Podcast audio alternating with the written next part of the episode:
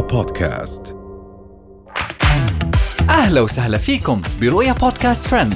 كل إشي بتحتاجوا تعرفوه عن آخر أخبار النجوم والمشاهير وأهم ترند صدر لهذا الأسبوع. إلهام الفضالة متهمة بالدفع للمعجبين في مهرجان العطور. سجن رهف القحطاني مطلب بعد إعلان العطور. وأخيرا ملكة كابلي تستفز فوز الفهد بتغريدة مبطنة والأخيرة ترد.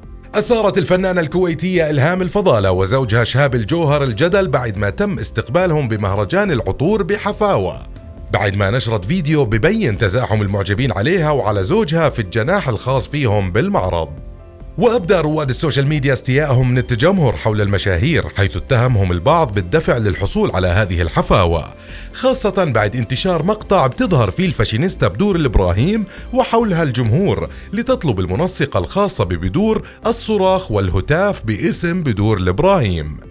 من ناحية أخرى تم التأكيد على الموضوع حيث صرح أحد المشاهير على سناب شات أن هناك مبلغ يتم دفعه لفئة مقابل الصراخ والتهافت عليهم وأن هذا الأمر يكون مشروط من قبل المشاهير ويتم خصم المبلغ المدفوع لهم من قيمة أجرة الإعلان.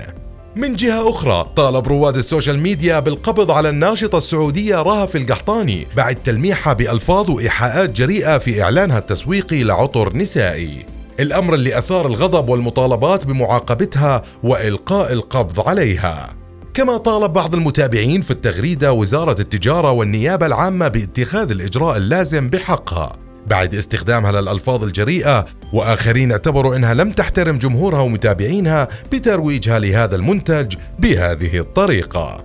هذا وكانت رهف القحطاني أثارت الجدل مؤخرا بعد كشفها عن خضوعها لحقن إبرة فيلر في أنفها مما سبب لها مشاكل وانتفاخات بالأنف.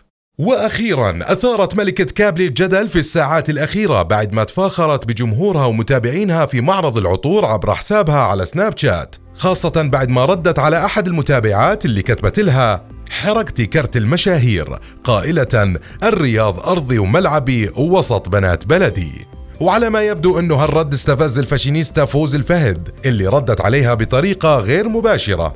بعد ما في تعليق غزلي وصلها من أحد المتابعات كان نصه فوز الفهد تقصف جبهة المشاهير كلهم بإطلالة واحدة متربعة على عرش الفاشينيستات من البداية ولا واحدة تقدر تشيلها عن العرش. وبعدها عبرت فوز عن فرحتها بكلام متابعينها وعلقت والنعم بالكل بس كلامكم الحلو ما أقدر ما أحطه. صدق شيء يطيب الخاطر يا أقوى ناس. وهاي كانت كل أخبارنا لليوم. بنشوفكم الحلقة الجاي. رؤيا بودكاست.